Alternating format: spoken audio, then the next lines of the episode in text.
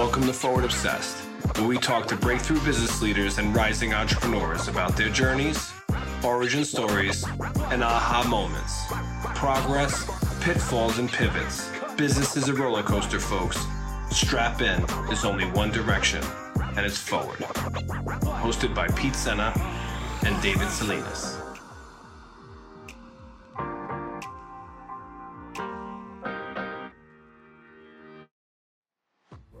Hey, everybody, welcome to Forward Obsessed. We had a great conversation today. You're going to hear from Bob Ruffolo, founder and CEO of Impact, a company focused on helping people find success with inbound marketing through education, events, and agency services.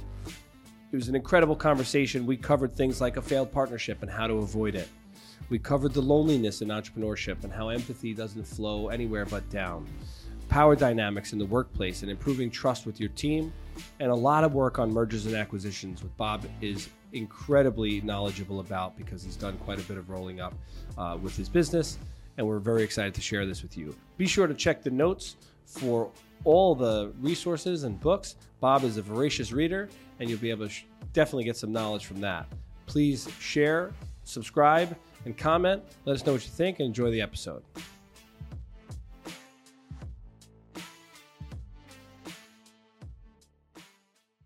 Bob, what's going on? Welcome to Forward Obsessed, man. Happy to be here. Thanks for having me.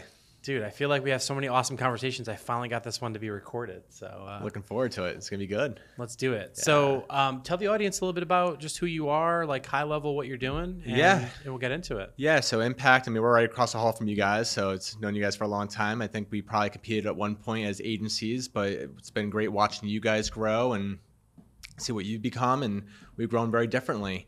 Uh, you know, so I started as just a freelance web designer, just like many people probably listen to this, just a you know one person show.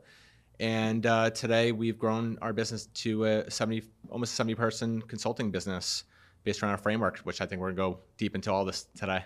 Awesome. Yeah. So what is impact? Just like talk a little bit about just like what that business is. Yeah. Maybe a high level on HubSpot and inbound marketing just for the audience because we got a really diverse audience here. Yeah, And yeah. then we'll get into it. Yeah, if you go back five years ago, we were an agency. So uh, we partnered up with HubSpot in 2013. We were one of their first partners. We caught a nice wave, uh, got a lot of business from that channel. So companies that were looking to get more business from their websites, from their digital marketing, uh, were buying HubSpot, needed help implementing HubSpot. And we were just always one of the names that came up on the HubSpot partner directory. So we had a lot of leads, a lot of business. And we grew that way and just doing inbound marketing retainers. Uh, and then I think as we grew up a little bit, we realized that that was we were getting commoditized. It's not what we want to do. We weren't as passionate about doing services work, agency wise, um, at the price points we were doing it. It just wasn't us. And I think I looked around the HubSpot community and I said, "Who's doing this really well? Who do I know?" And I know we're going to go into Marcus Sheridan today. Maybe we'll jump right into this today. But Marcus is the star of Impact. I, I run the business, but he really is the face of the business. Uh, what makes him so special is that he wrote a book. He's got a framework. He's been teaching this for years and years and years. It's called They Ask You Answer. If you've never heard the book, please pick it up. I think you'll enjoy the read. It's a very easy read. Uh, but the book is They Ask You Answer. And what I've decided to do is build the entire business around this framework. Uh, again, he's had so much success teaching businesses. Uh, a few years ago, we decided to merge our businesses together, um, and I'm growing the entire business around his framework. Now I want to I want to dig Yeah. into that because Yeah. obviously you're living this every single day. But the audience, this guy Marcus Sheridan, super inspiring guy. I've been to some of his talks. He had a pool company Yeah. And turned this small pool company, local pool company, into like a national player. Yeah. and really blew the business up with inbound marketing. So can you maybe just just share just a quick snippet on that because I think. You know, now Marcus is like, you know, an internationally recognized sales trainer. He's, you know, motivational speaker and obviously, like you said, star of the show. Talk a little bit about that. Like, how do you take Yeah. a local pool business and then go into now being the star of the show at Impact here? Well, I mean, the story goes as you're saying. You know, I don't think Marcus ever went to go be a marketing consultant or a sales consultant. It just kind of that's where he ended up. You know, having this pool company. It was just again, it was probably him and a few buddies. It was a, probably a four or five person company. Uh, he had all these deposits on pools in 2008, and we all know what happened in 2008. The recession happened, market crashed, all those pool deposits were pulled, and his business was about to crash, and he was on the verge of bankruptcy. he had some some decisions to make. He said, you know, I can file bankruptcy, I could lay off all my people and and you know basically start over and have this follow me for the rest of my life, or I could figure out how I'm going to save this business.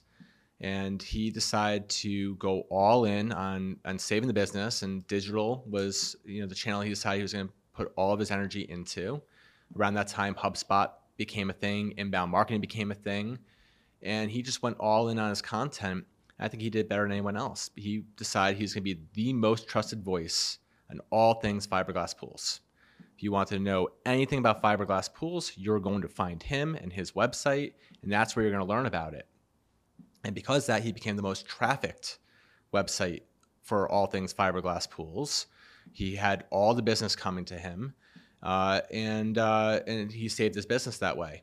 Now, on top of that, he then was able to, he was asked by all these content marketing publications and conferences to please come speak. And that's how he got into the marketing realm. Uh, you know, and, and really the other part of They Ask You Answer, besides the certain strategies of how you do content marketing, which is about talking about price in the most honest way possible, talking about your competitors, things that all buyers want to know. And that's what they're researching online that's where they're looking for when they're making a purchasing decision. But most companies won't address. So like, well, we won't talk about these things until we have a prospect in a sales call. But if they're never going to a sales call, they ever really a prospect or a customer? No. So we decide let's do all that on our website and become the most trusted voice. Understand that most of the buying process happens before a prospect ever contacts a company. So these are all the, the pillars of the framework. But the other pillar of it is that you can't just outsource this to somebody. You can't just hire an agency to create and run your content marketing program. There's so much that goes into it, so much knowledge and soul of what the business is all about, and getting the whole organization behind it and using that content to run the business, not just having it as blog articles on your website, but real assets that touch every single point of the customer experience inside your organization, which requires a lot of buy in. So you have to staff that up so he, he started going around talking about all this. And uh, when people said, hey, can you do this for my company? He said, no. But you know, if you pay me some dollars, I'll just teach you to do what I did. And that's where the first few clients, like Yale Appliance, if you ever go to their website, just doing they ask you answer and, and just digital beautifully.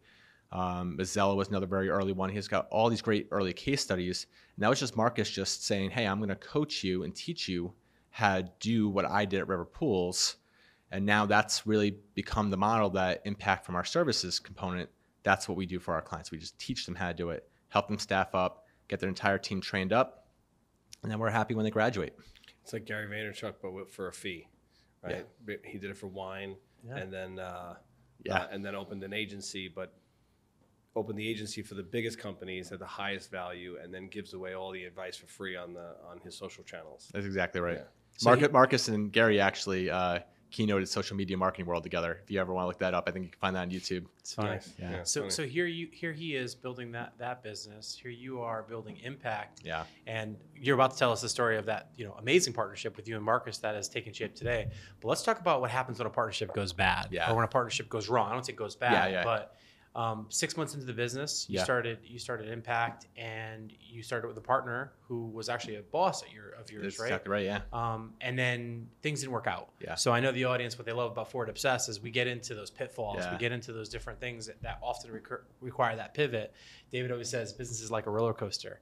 Um, so talk about that. You know, yeah. what, what happens? You're six months in, and and what were you feeling? What was going on, and and caused that partnership to really derail? So we'll take you back to 2009. I was working for a manufacturing company, uh, doing their marketing again, very early inbound marketing, uh, and I was really enjoying it. Uh, I was able to grow their website traffic, grow their leads. They didn't have a CRM. Every lead that came in off the website, I filled out a form. I'd fill out a yellow piece of paper.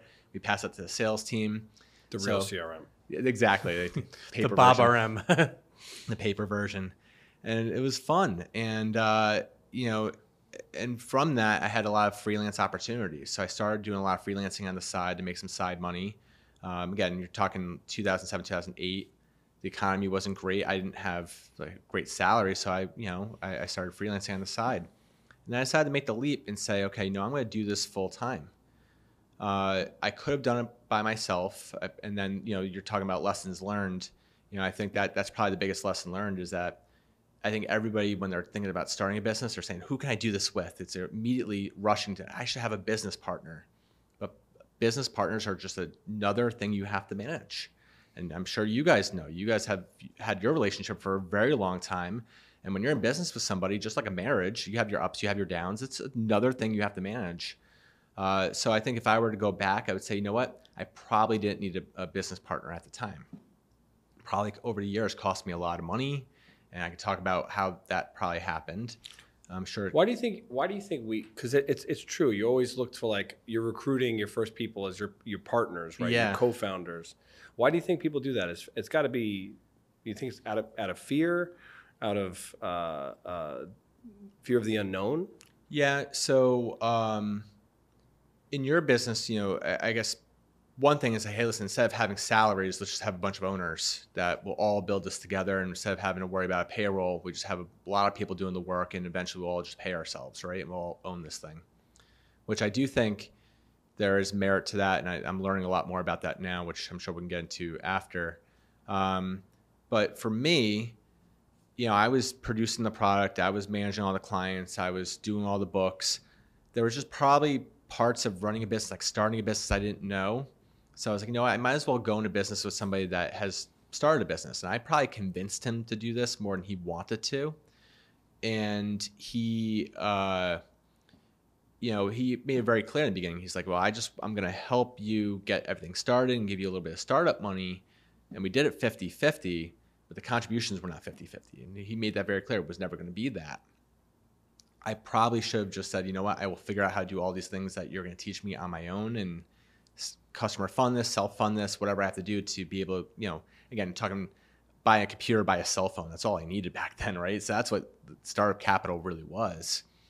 But I did 50 50. It was probably not the best decision.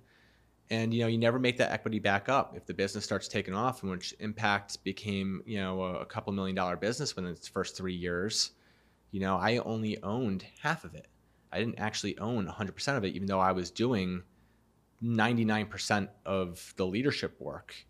Uh, you know, about six months into the business, and you know, not to this partner's fault, there were just personal things that happened in his life, and he wasn't able to be part of the business. He did make it clear that he was not going to be there every day, but he wasn't able to be there at all. So I had this silent partner for a few years that just, you know, he was never going to come back. So, um, and it wasn't really until 2021. So 11 years in the business, 12 years in the business, I was finally able to buy him out. So and I think one of the, when you buy him out, you know. Yeah, I think one of the things in hindsight, what I would say is for for the listeners, what I would probably consider doing in a situation like that because it is helpful, right? It is a bit of you know, it's like having a therapist in that situation yeah. where you have somebody before he went dark on you. Yeah. Um, but ultimately, what I would do is probably structure structure a buyout in the partnership since he's asking to not be an operating partner, then you should say, okay, when you recoup X amount of your money back, you reduce you, you reduce down, and I, I get back more of my percentage, and then that would be a great idea. Leaving, yeah, that's what I'm saying. So that's what I'm, for the for the audience. What I would do is structure some type of a buyout up front that brings some, them down to a reasonable amount of equity for the risk that they took. So call it five or ten percent after they get uh, say one, you know, one times their money back, then two times their money back, and so on and so forth, and that yeah. ratchets them down and puts you in the in the better position because it also protects your other shareholders that you need to bring in, your options pools for your employees, and so on. And that's why I love podcasts like this. That that type of advice. You know, again, if I were to go back and tell my younger self before starting the business, go and do a lot more research. I didn't do. It. I just jumped right in. I was like, well, I don't know these answers. Let me just go get somebody that can do this. And I made some bad decisions you know, and I'm sure you guys do. have made plenty of bad decisions in your business. I, I just anybody, learned that yesterday. That's why I'm using it on the podcast. Totally.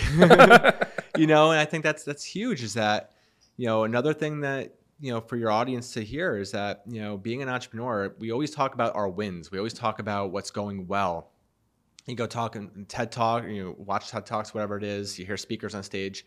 Everyone only talks about the great. I mean, the the amount of failures that people talk about is this much, but that's what got you to the level you're at. It's got me to the level I'm at. I'm going to make a lot more mistakes in the next five, ten years, which will hopefully help us grow our business to 50 million. You know, that, that's, that's just the way it works. So, you know, you, no, there's no playbook for this. There's no like as many business books as there are. You're not going to be able to read them all to be able to know everything when you start a business. You just got to jump in and make mistakes. It's not just the failures that people don't talk about. It's the sadness mm-hmm. and the mm-hmm. loneliness and yeah. the emotional stress that people don't talk about. Yeah. I think that the failures people will bring up from time to time, but it's those moments where you have that day when you have an employee that's just gone completely rogue or has manifested something that may not really be occurring or might be going through something and drops a ball and that creates a crash a, for a client or creates a, a negative issue uh, uh, an impact with other employees yeah. that can create the um, incredible stress for an entrepreneur or a business owner or a manager or a leader that no one ever talks about right so when empathy he, flows down, not up. Unfortunately, and, and, we, we, talked about this the other day. Empathy flows down, and mostly not up for celebrities, for owners, for politicians, for anybody that's in any situation. Um, I'm curious when you were going through this, right? The first six months, then he disappears for a few years. Yeah. What was the stress of that like? Well, I was gonna turn this around. You guys, did you guys ever feel lonely because you always had each other? Like, did you have moments where you still felt like I'm running this business and I feel like I'm by myself? Only when we were fighting. Okay. Yeah, like because there's been times where yeah. we were where we, we, as partners were not yeah clicking for one reason or another, um, and I think that that created a that created a sense of loneliness because if I can't talk to him. To, to the point, I can't talk down, right? I can't talk to the employees because I would never yeah. do that because that's going to create worse issues for me. Um, and I and it's and it's really hard to talk to people that don't understand the plight uh, mm-hmm. of a entrepreneur, yeah. right? The um, the things we go through.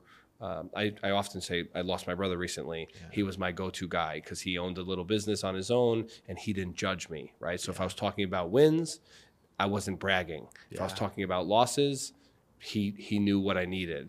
Um, it's it's difficult to find that. Uh, so yeah, I would say it can get lonely. What I think is interesting though is, it, I love that question, and I think Dave really captured pretty great essence of like how we both navigated it. There's a metaphor that I want to share with the audience that I think that you'll relate to. Mm-hmm.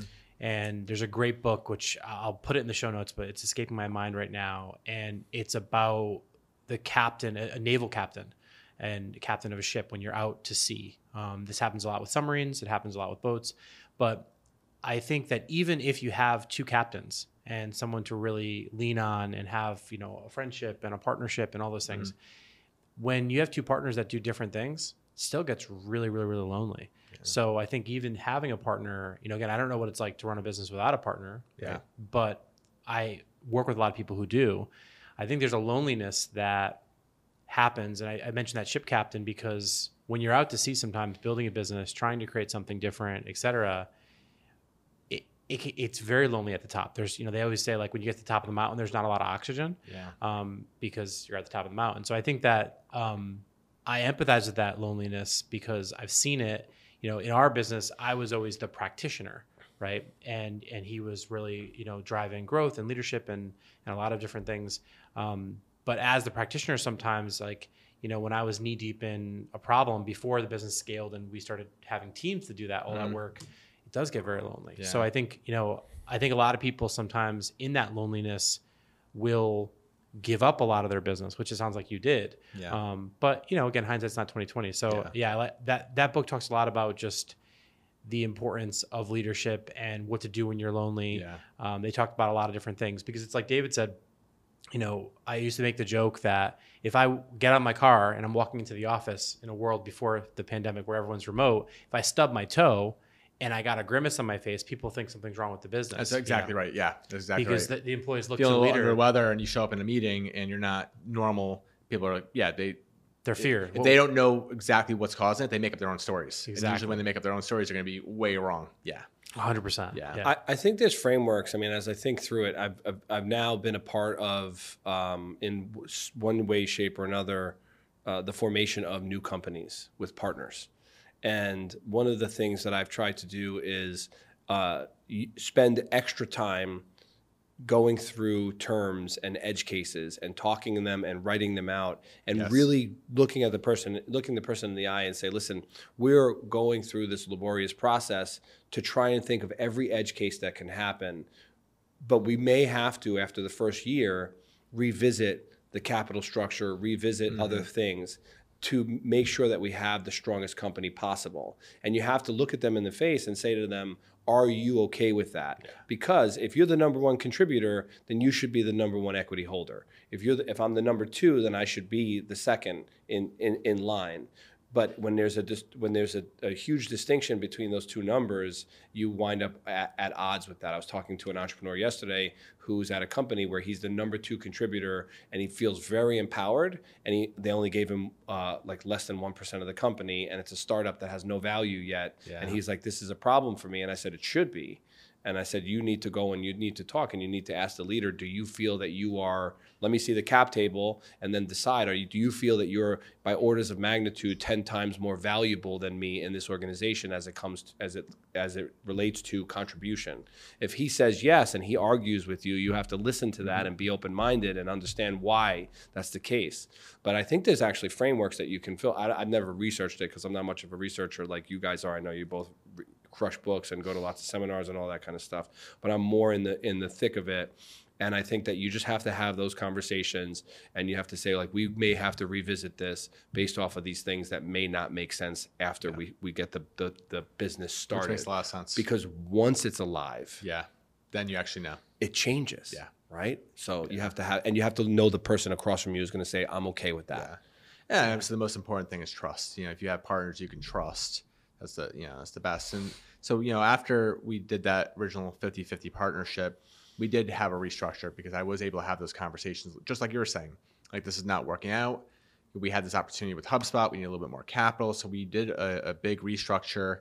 Uh, I think I went from like 50% down to 45%. He went from 50 to 10%, but we were able to sell off that other equity, bring in some money. And then my number one employee, first employee was Tom, and you know Tom, Yeah, of. Uh, and you know, talk about lonely. I never felt that. You know, and maybe one day I will. I never felt lonely in my seat. I think especially the first, you know, eight, ten years, because I always had Tom next to me, and Tom, you know, I know I understand. Listen, I've had plenty of partners. I've had my dad was a partner of Impact for a period of time. Like we fought, like so I know what it's like to fight with partners. Family. totally normal, especially when it's family.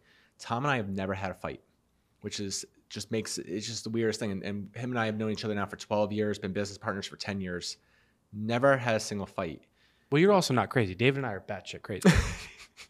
No, I, I He's not lying. no, but my employees will tell you there's old Bob and new Bob. But old Bob was was off his rocker. Uh, but Tom just, you know, having somebody that would always listen, knew like I was in charge, always wanted me to be in charge, but I always valued his opinion.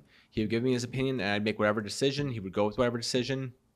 And he knew his role was, you know, especially when we had employees, when I'm making a decision that might not have been popular, you know, Tom was looking at me and he was nodding with a smile on his face. It was a message to the entire team like, no, I'm good with this, so you guys should all be good with it too. I always had that person that always had my back. Now, as we got a little bit more complex, we're bigger. I have, you know, a COO who who has her role. I've got some different partners now, obviously with Marcus since he he came in. You guys know Amith, and you guys have talked about him. He's come in. So I and I also have a business coach. So I have different people I can go to for for really everything that I need to go to. And everyone knows my job is to put all that together and make the decisions, and and everyone's going to go forward with those decisions. So um, so no, I never really. And I think that probably also helps that being that I am the CEO, I am the final decision maker and everything. I'm not gonna have those fights when I make decisions because I am gonna get everyone's input. I am gonna make the best decision I possibly can make, and we're gonna go full steam. it's like Bezos used to say, right? Was it disagree and commit? Is that what it was? Exactly right. Yeah, we Yeah. can all disagree, but Yeah. we're committing moving forward. Eventually, somebody has to. If some, if you're fighting over, East, I always say, if you're fighting over East or West, uh, eventually you everybody makes their arguments, and then Yeah. when the captain says we're going east, everybody picks up their bags and goes east. That's exactly right. That's exactly right. And you know, there's steps you have to take to get to that moment. You can't just not listen to anybody and say we're going east, and everyone's like, no, we got to go west for all these reasons.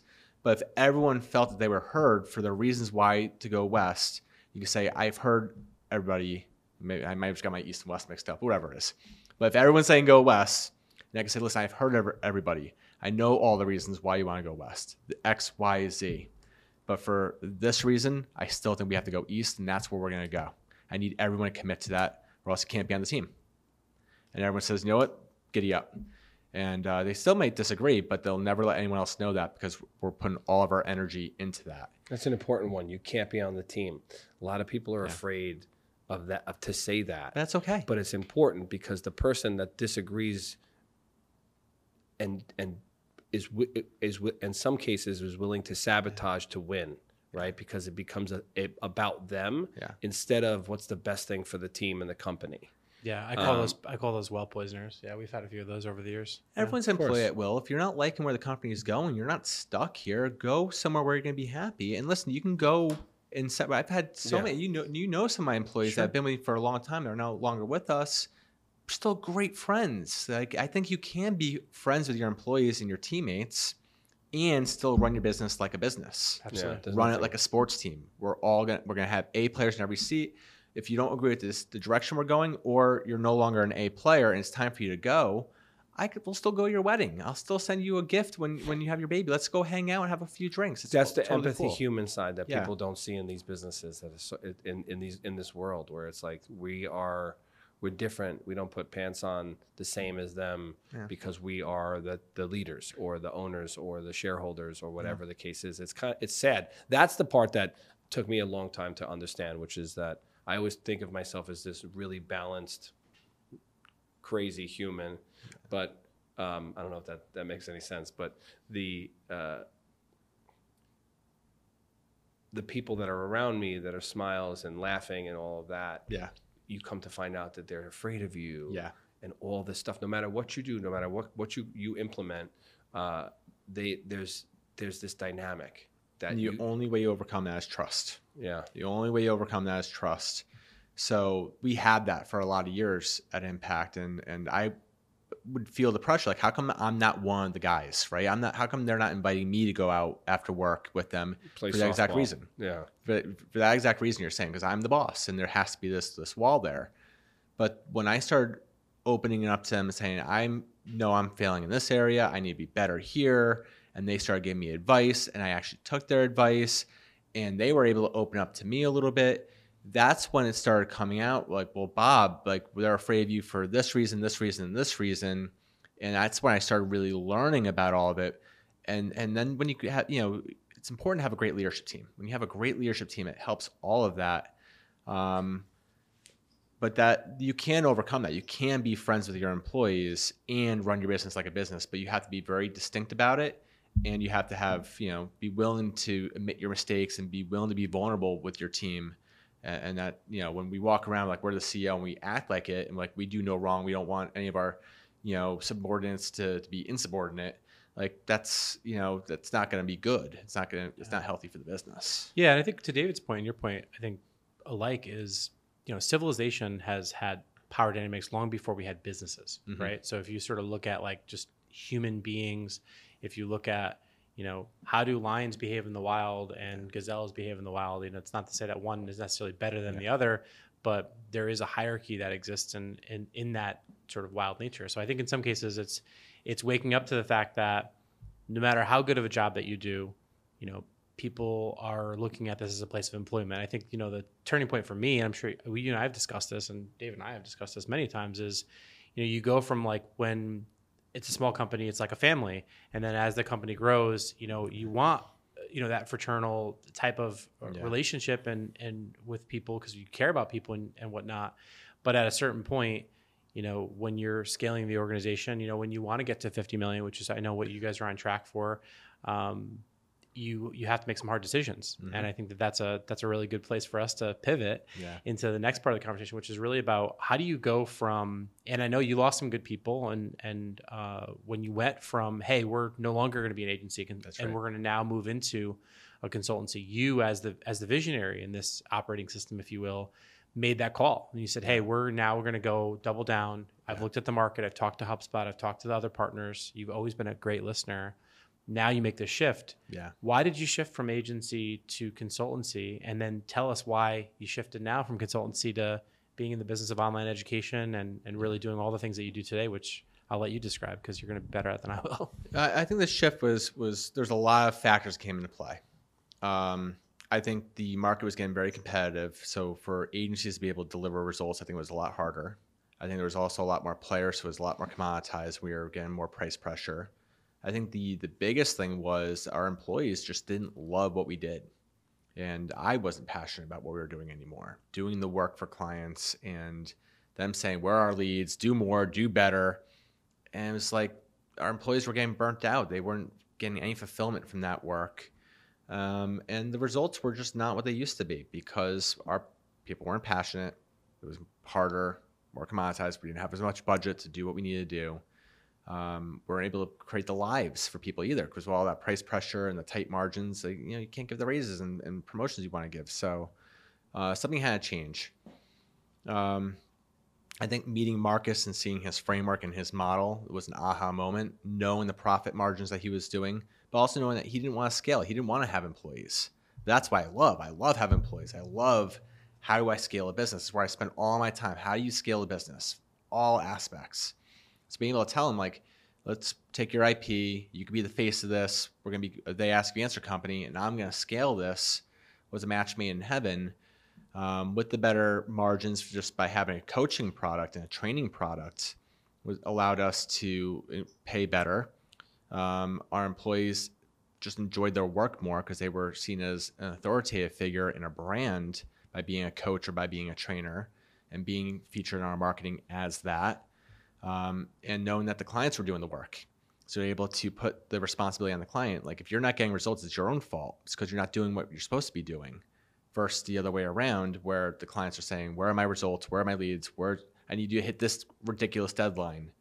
So so it was more fulfilling for our people. And I think even as we went even more into they ask you answer, I realized we're becoming a market of one. So that's helping us um, you know just be significantly more profitable because people are reading the book. They're either seeing Marcus speak or they're reading the book. The book's becoming more popular. Uh, as people, you know, we have a 10 person marketing team whose only job is to market they ask you answer, get more people aware of it, wanting to do it. Uh, book sales month over month are going up, even though the book's three years old, the second edition.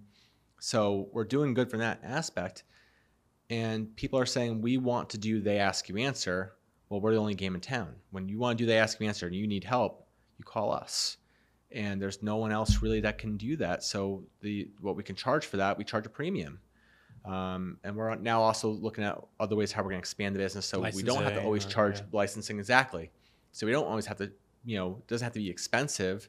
But right now, it's really helped us go from where we were to where we are now, and on the fast track to a 25 million, 50 million dollar company. Um, awesome. We look at uh, companies like EOS, mm-hmm. we love, Scaling Up um, by Verne Harnish and his. Just explain EOS because sure. real quick high level yeah. to the audience if you could. So Scaling Up and EOS are both similar. They're both books and frameworks, and they're ways of operating your business. And they built their entire business model around having coaches and trainers and online education. And their customers or the people doing EOS, they say we do EOS in our company or we do scaling up in our company. Yeah, and so just we, for those that don't know, EOS just stands for Entrepreneurial Operating System, and it's like Bob said, it's a yeah. it's a framework for how to organize the business. Taps into the sort of core construct. Came out of that book Rocket Fuel. That's right. I think is a is a big uh, yeah. book about that. So Tra- just for Traction's the, the original one. Right. Rocket Fuel is a yeah, and they built their whole business around that. Um, and there's a few other ones. There's Story Brand, which mm-hmm. you know your audience yeah. may have heard of. There's Great Game of Business, which is another one. So we said, why can't they ask you answer have a business model just like them? You know, so when you know one of the differences between our companies now, which is great, is you know if we get a lead that comes in and says, hey, we just need help with marketing, we're probably not going to be the right fit because there's a long journey that we have to take them from. You need help with marketing to you should be doing the ask me answer. If they're looking for an agency to get them to say, no, I'm going to do this in house, I'm going to hire staff, I'm going to learn how to do this, it's a little bit of a big leap. But when people come and say that we want to do the ask me answer, so um, so it's a huge difference. So we still get a lot of leads that come in and say, hey, we want help with marketing.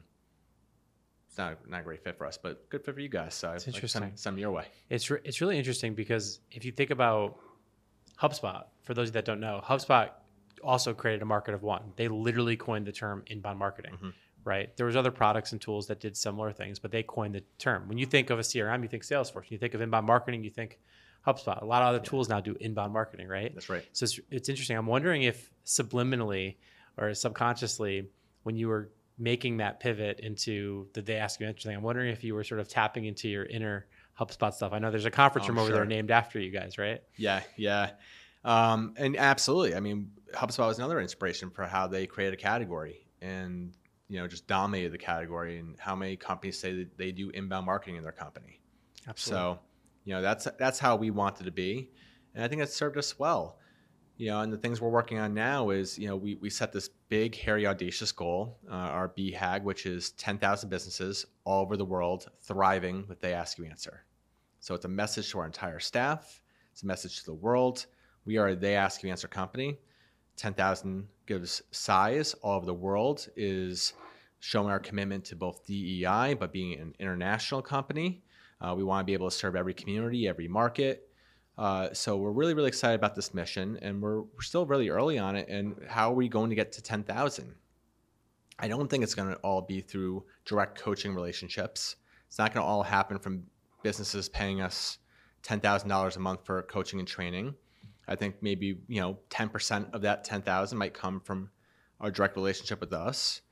But now we're licensing the IP and training other agencies and coaches and consultants to be able to deliver the ask you answer to their customers. I know there's a lot of agencies that have great relationships with their customers would never break that. We would never want them to break that. But their clients should a lot of them should be doing the ask you answer. So how do we, you know, create that channel? I think that will be a huge way for us to get to 10,000 and for us to get into other markets.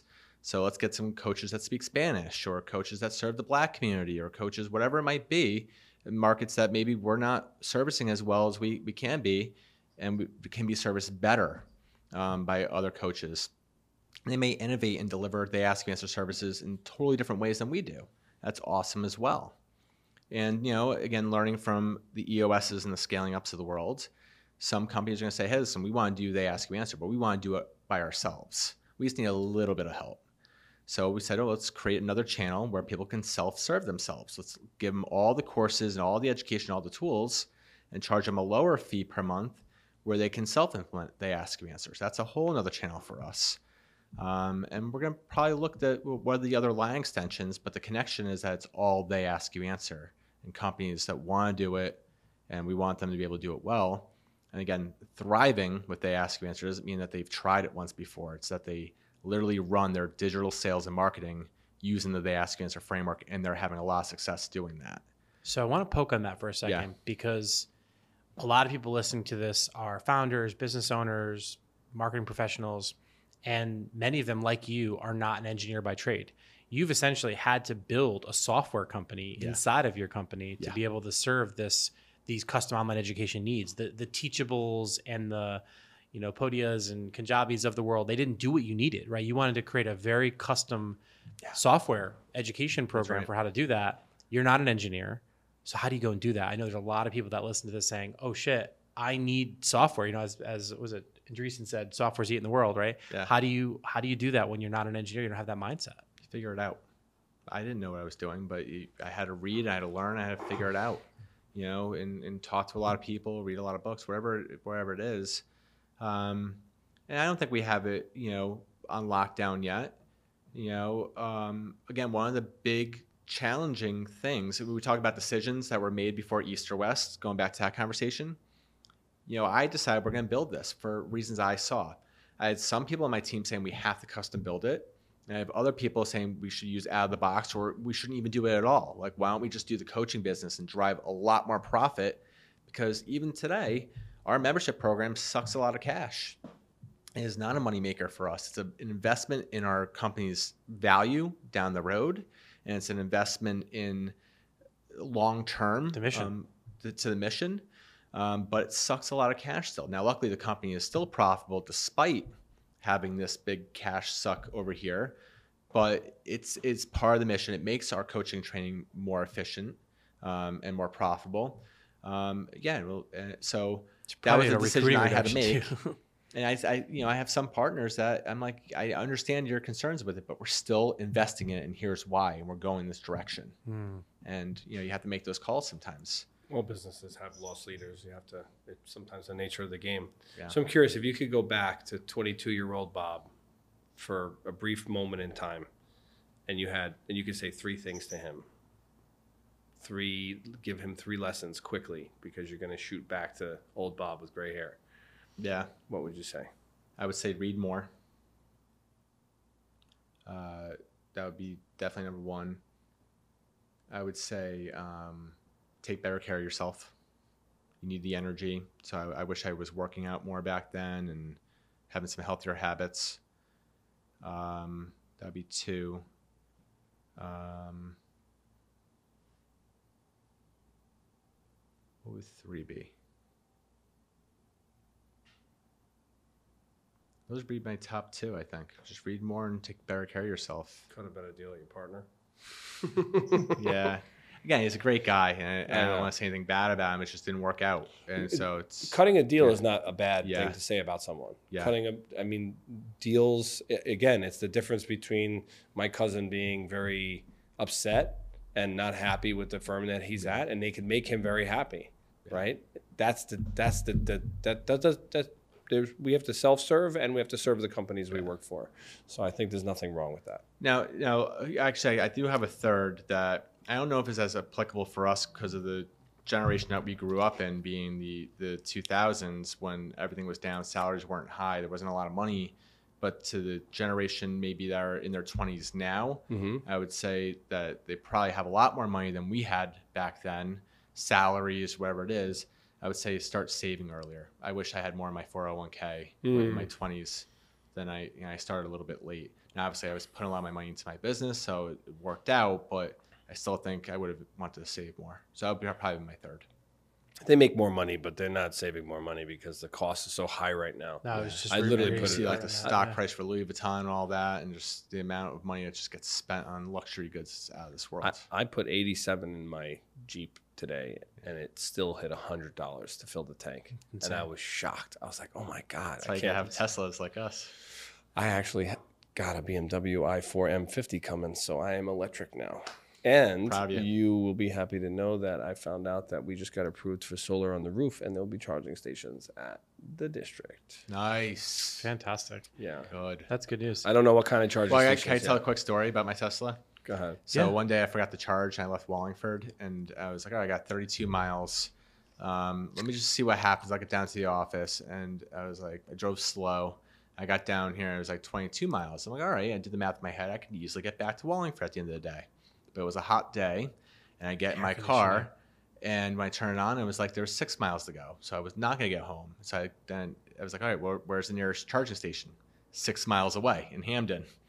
So and I was like you have to like go over by the Starbucks. Slow. I know that one. Yeah. Yeah. I got there with like one mile left. And I don't know if it goes over 10 miles. I've heard that after, but I was like white knuckled the whole way there. Like, it's this thing, because it's not like you just, you know, have somebody bring you a can of gas, right? No, you got to flap at it. I've, I've, I've had mine die on me twice. Oh, really? And yeah, once, um, you know, you, you can call Tesla. Sometimes they'll bring out like a, like they have these like mobile station things and like they can like plug it in for a little bit and it gives you like just enough to get to the next station. Yeah. But the both times for me I had to have it flatbedded because it's all wheel drive. So you had to have it flatbedded out. And yeah. and let me tell you something. I felt I mean I, I often feel like a douche driving a Tesla, but I felt like a super douche being like, let me have my Tesla like taken away. So, um, I don't, yeah, I, I never wanted an electric car just because I, my, I drive like 85 is, is is like 55 to to the normal person for me. So like whatever the battery uh, uh, mileage is, I get half of it. You're giving you're giving like the state troopers like. I don't give a shit. They can try and pull me over if they find me, but it just it, unfortunately. Every time I've driven a car, a, a Tesla, my father-in-law has one. I like go and he's got 250 miles, on, on a charge, and I drive 75 miles, and I got to recharge. Yeah, and I'm like, what happened? Yeah. So I'm doing it now because the gas price now that now that the tables have turned, the gas prices are high enough where it makes total sense. Yeah. And I have other vehicles that I can. I have, my, I have a, my bike that I can take and and and get to places and and my wife has a gas powered car and I can always rent a car and you have Turo if you want to go far yeah. and like all this stuff. Like we were going to buy this gigantic Yukon Denali for with three rows of seats and spend all this money. And I was like, for what? And she's like, well, if we have to take a road trip, I was like, but we could just rent a car for a road trip and spend a thousand bucks once and not have all this extra car. Yeah. And then you start to get smarter with your money too. That's it's not even the savings. It's just it, I guess it's savings, but yeah. it's it's just smarter spending. Well, the future right? world, we're not going to own anything. Everything's going to be subscription economy, totally. so, on demand subscription. I, I want to yeah. pivot us to. Um, I was going to wrap us up. Oh yeah, I was going to take us to some some of the aha moments that you had around culture and leadership because cool. I think that the audience can really benefit from this. And I think selfishly, I think we yeah. can a little bit too. You've always been a servant leader as long as I've known you, and I've known you a long time, probably what plus over five years at yeah, this point, at least, yeah, um, easily. And you've always invested in leadership. You've always invested in the offsites. You know, you've you've mm-hmm. shared a number of different programs with me.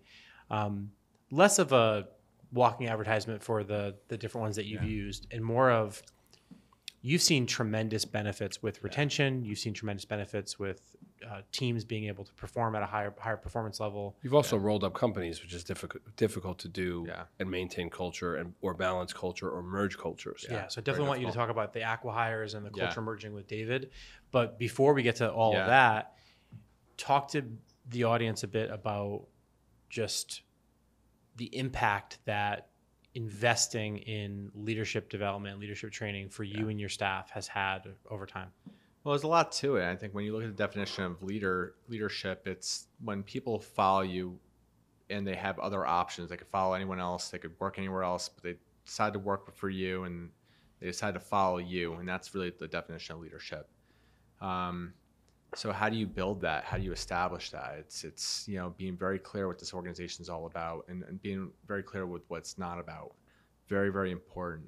You know we um, I heard a speaker uh, a few months ago, and they were, you know, you can have a culture that is very autonomous, or you can have a culture that's very, um, uh, not commanding. Um, opposite autonomous would be like, uh, like autocratic, or I guess, yeah, just very, you know, um, well, I'm totally blank on the word I'm trying to find here, but like commanding, wherever it is. You ask, they do.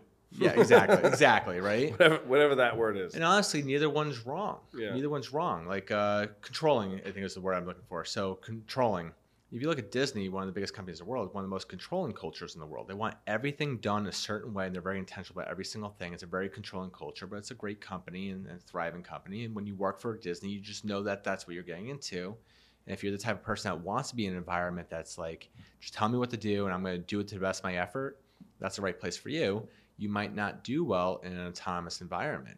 So I think one of the things that is really, really important is understanding, especially if you had a business for a few years, what's made you who you are and don't lie about it. If you're if you're controlling culture, just be honest when you're interviewing people.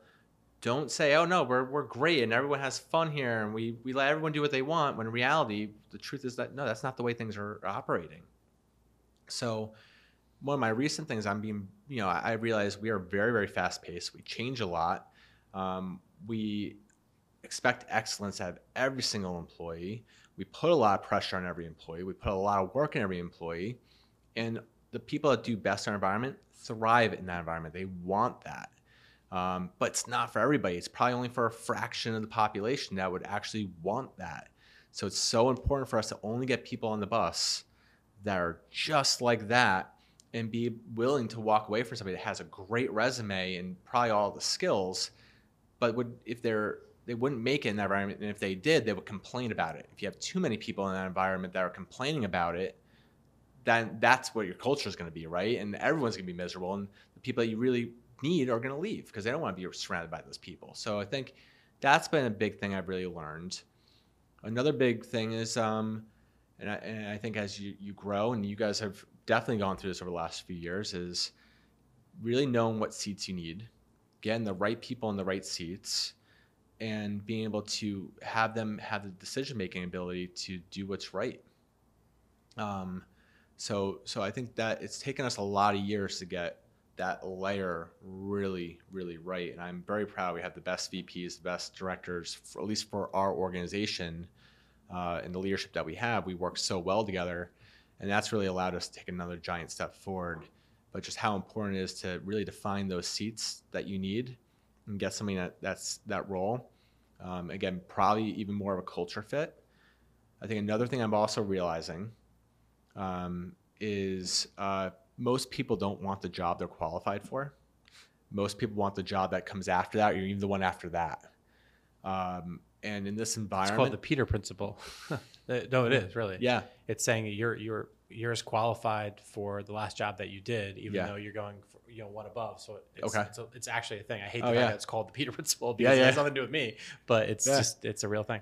Well, and that and realizing that that how important it is, and how do you create an organization that actually can lean into that opposed to fight that? Because if you fight it too much, people are going to leave because somebody else will give them that opportunity. Um, and you know, I have people that have been with me for four or five years, know the company inside out. They are absolutely a culture fit. Um, one of our core values is obsessed over learning. We have a big reading culture. So, so I'll put people in positions they're totally not qualified for um, I expect my leaders to give them some grace while they're, learning the role, and I expect them to figure it out. And you know, I put the pressure on them to figure it out, and I, we set mar- you know targets. That's that culture we probably have where people are maybe overworking or, or you know stressing and being very very challenged. That's just who we are. If you want that next step, you know you want to grow fast. We are creating the environment for you to grow fast, but you've got to figure it out. So those are some of the things. I mean, probably a, plethora of other things I probably can go into, but those are some of the ones I would say that are hot in my mind. You said something to me that I think you're going to want to dig into, Dave. Just given a lot of the work that you do strategically with advising companies, and whatnot. Remember, we we bumped each other on campus, so we have a campus here in New Haven, Connecticut called District um, for the, the listeners and the watchers of this in the future. And I bumped into you at you know Bear Smokehouse, and we grabbed the drink, and you were like talking about just how hard it was to find talent you know, and this is pre-pandemic, right? Or yeah. in the middle of the pandemic when things were getting a little bit weird. And then the next time I bumped into you, you were telling me that you were doing all these acquihires. Yeah. Um, where you're going out and finding, you know, small boutiques that that really embody the, the thinking and the principles, yeah. and you brought them to the organization.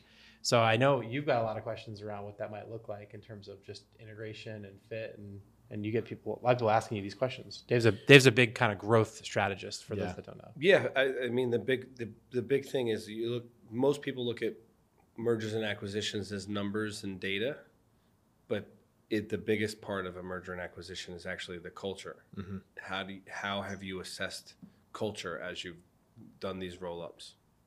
I think every time you do an acquihire, and we've we've done small companies, you know, we're talking you know less than five people per company. So we just look at it as we're scooping up, you know. Um, there's a few things that have to come into play, and, and when we did our, our acquisitions, we were much more agency. Now we're much more coaching consulting. Although we're in the middle of an acquihire right now, uh, acquisition we're doing, so I can talk about that. And they're very different.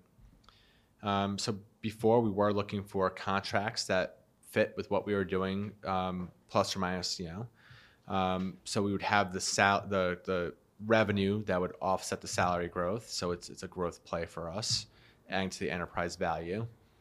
Um, and yeah, I think we looked at each person in that company again, up to five people or so, um, and we put them through the same hiring process we put anybody. Um, there were some where we said, okay, we're going to go forward with four of the five.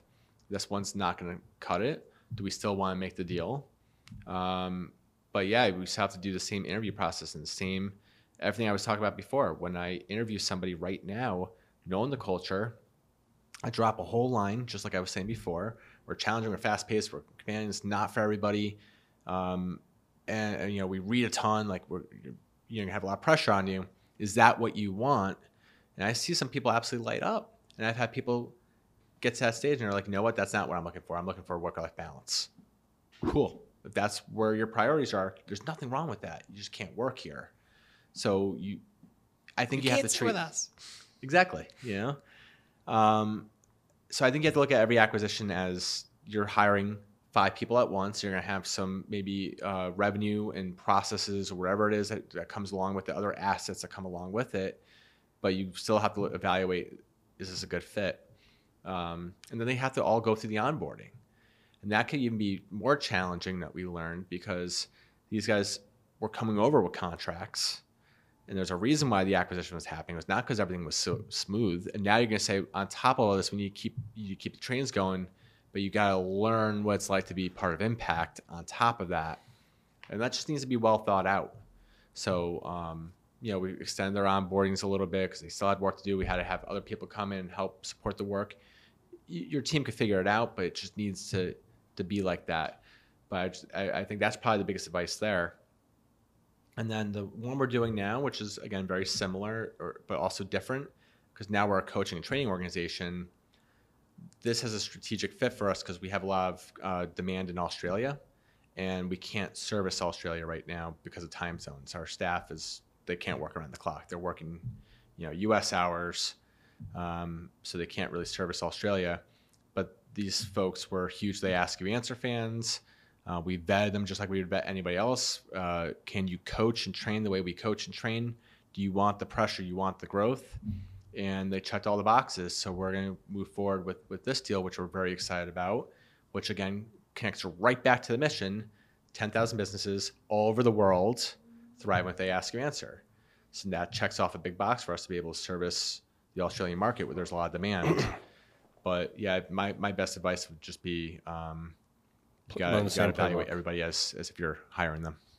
Piece of cultural advice when if you do do a deal in Australia, it's Australia, not Australia. They hate that. I've been there. Um, just uh, they never called me out for that. They will. Probably because I just saying Sydney. No, I got away with it. I have family in Australia, in Australia, and I, I've been out there. I was out there in, uh, when I was 13 and they just hammered me, hammered yeah. me. They're like, Australia, Australia. So just they'll love you if you get it right. Just, it's it's they may not hammer you, but they may you you'll get bonus points if you if you say it right because Americans all say Australia, and it's uh. Just, Australia, got yeah. it. Culture, right. culturally, people like when you say their names correctly, when you say yeah. their oh, country oh, right, when you try and work on their language a little bit. You know those things. It just goes a long way. It really does. Um, you started to talk about something earlier. You touched upon. Sounds like you're considering something that we've been actually talking quite a quite a bit about, which is this concept of ownership and having skin in the game, right? Yeah. That a lot of people say that if you have people that have ownership, that they care more about the money and the business and the success and so yeah. on and so forth.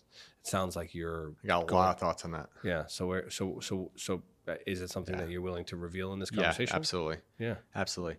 So, um, as our company is growing, I'm trying to pay my people more because uh, I want them to be, you know, most of our employees are six figures, or, and, and the ones that aren't, they're on a fast track to get there. I like that. That's, that's the business I want to run. I want to know that I have a company where all my folks can have good lives, not just can afford an apartment. I want them to have good lives so they can start families and have nice things and very, very important to me.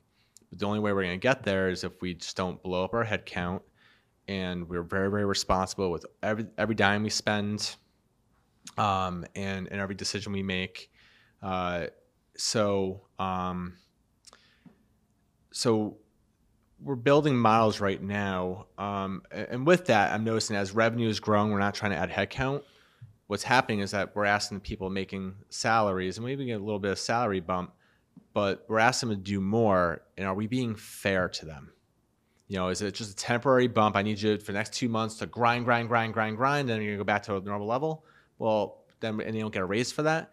It doesn't seem fair to them. So that's where my head is. Is like, are we being fair? I don't think money is a motivator, but I think when you're not being fair with money, it could be a demotivator. So that's where I'm really hyper focused. So uh, one of the big things, actually, when I leave this interview, I'm going back and I'm working more on this. Is what's our our our compensation structure and our budget and everything going to look like next year? In a perfect world, I'd like everybody to have a really good base salary that's fair market for their job, and if they're asked to do more, they get bonused on top of that. So a lot of our client service teams, they've got a bonus where they can earn 20, 30, 40% more on top of their salaries if their team is doing more with less people. It's a very, you know, efficiency based uh, bonus program, very team based. And I love that. And we need to scale that out to other areas of the business, which we're not doing. So that makes it a little bit more fair from like my immediate workload. And I like quarterly bonuses because you don't have to wait to the end of the year. Yeah, of course. So um, then, you know, I think if the business does really well overall, they should have some skin in the game. So I, I we've never done a good job of this and we got to get better at it is putting in a profit sharing plan at the end of the year where we give a percent of the profit to the employees that that worked so hard on it. Now they're thinking very much like owners almost 100% but not all the way. Because if everybody was only incentivized on that then they're not going to be thinking long-term value of the business. They're not going to be thinking like should we sell this one day um, so things like Impact Plus, they're all going to be complaining, can't we just cut that and make more money and profit because then we hit our pockets? So they need to have stock options. So I'm working on that too. So again, anything here can change. If any of my employees hear this, they've already heard this from me. I've already told them that I really, really want to do this. It's not going to be easy. It's not going to happen overnight. But I want everybody in the company to have a quarterly bonus program that goes up and down. If they're asked to do more, they're, they're crushing it. They should be able to earn more because that's fair. If the company does really well and they're part of it, they should get some. And if the company's value increases and sells one day, and all the decisions we made got us to that, they should get some of that too. So uh, I think that's a very fair system. And I think if I'm being fair with my employees, we're not going to be the highest paying place if that's what you're looking for. Again, we're not the spot for you. You're going to learn here, you're going to grow here, you're going to have immense amount of opportunities to contribute to something. And if you love the Ask Answer, you love what we're doing, and, and the lives that we impact through the work that we do, this is a great place to be. Um, and I just want to make sure you, you get your, your fair share. Awesome. Yeah. Well, Bob, thank you for joining us on Forward Obsessed. You are definitely living a forward obsessed life with your values of learning and change and how you've optimized things throughout these years. Uh, in our conversations in today's conversations, I even learned even more. And I know Pete's always spoken very highly of you. Um, and feelings completely mutual. Thank you. Know, you. I'm so excited I'm part of this community and that we're friends. And you know, I look up to you guys in so many different ways. And and you're both very different. I learned so many different things from each of you. So I really appreciate every lunch meeting we've ever had and uh, you're, you're doing you're doing amazing things, thank and you. Uh, I, I, love you guys for everything you're doing. So thank you. Appreciate that. You, so tell the audience how to find you if they want to talk, if they want to do business with you, if they want yeah. your training, if they want to ask you answer, if they want to yeah sell their company, work for you, sell their company. Yeah. Well, tell, the, the number one thing I would ask anybody to do is is buy a copy. They ask you answer and read it. If you know of anybody that needs more leads, sales opportunities from their website, tell them to read. They ask you answer. You can buy the book on Amazon. Uh, so that's the number one thing. And uh, Impact Plus is our website. I'm on LinkedIn, Bob Ruffolo. Uh, you can connect with me there. Uh, if you want to work at Impact, we have a careers page and we have all of our opportunities there. We're looking for good coaches right now, always looking for good coaches and trainers. Uh, so if you read the Ask and Answer resonates with you, you want to be part of that, uh, come join us. Cool. Awesome. awesome. Thank you for listening to Forward Obsessed. Please share this episode, subscribe, and leave a review on your podcast app. This episode was hosted by Pete Senna and David Salinas from the Digital Surgeons Podcast Studio in New Haven, Connecticut. Special thanks to our AV team, Steve Walter and Meg Olson. Forward Obsessed is produced by Robert Roach. If you'd like to contact our team, visit us at forwardobsessed.com.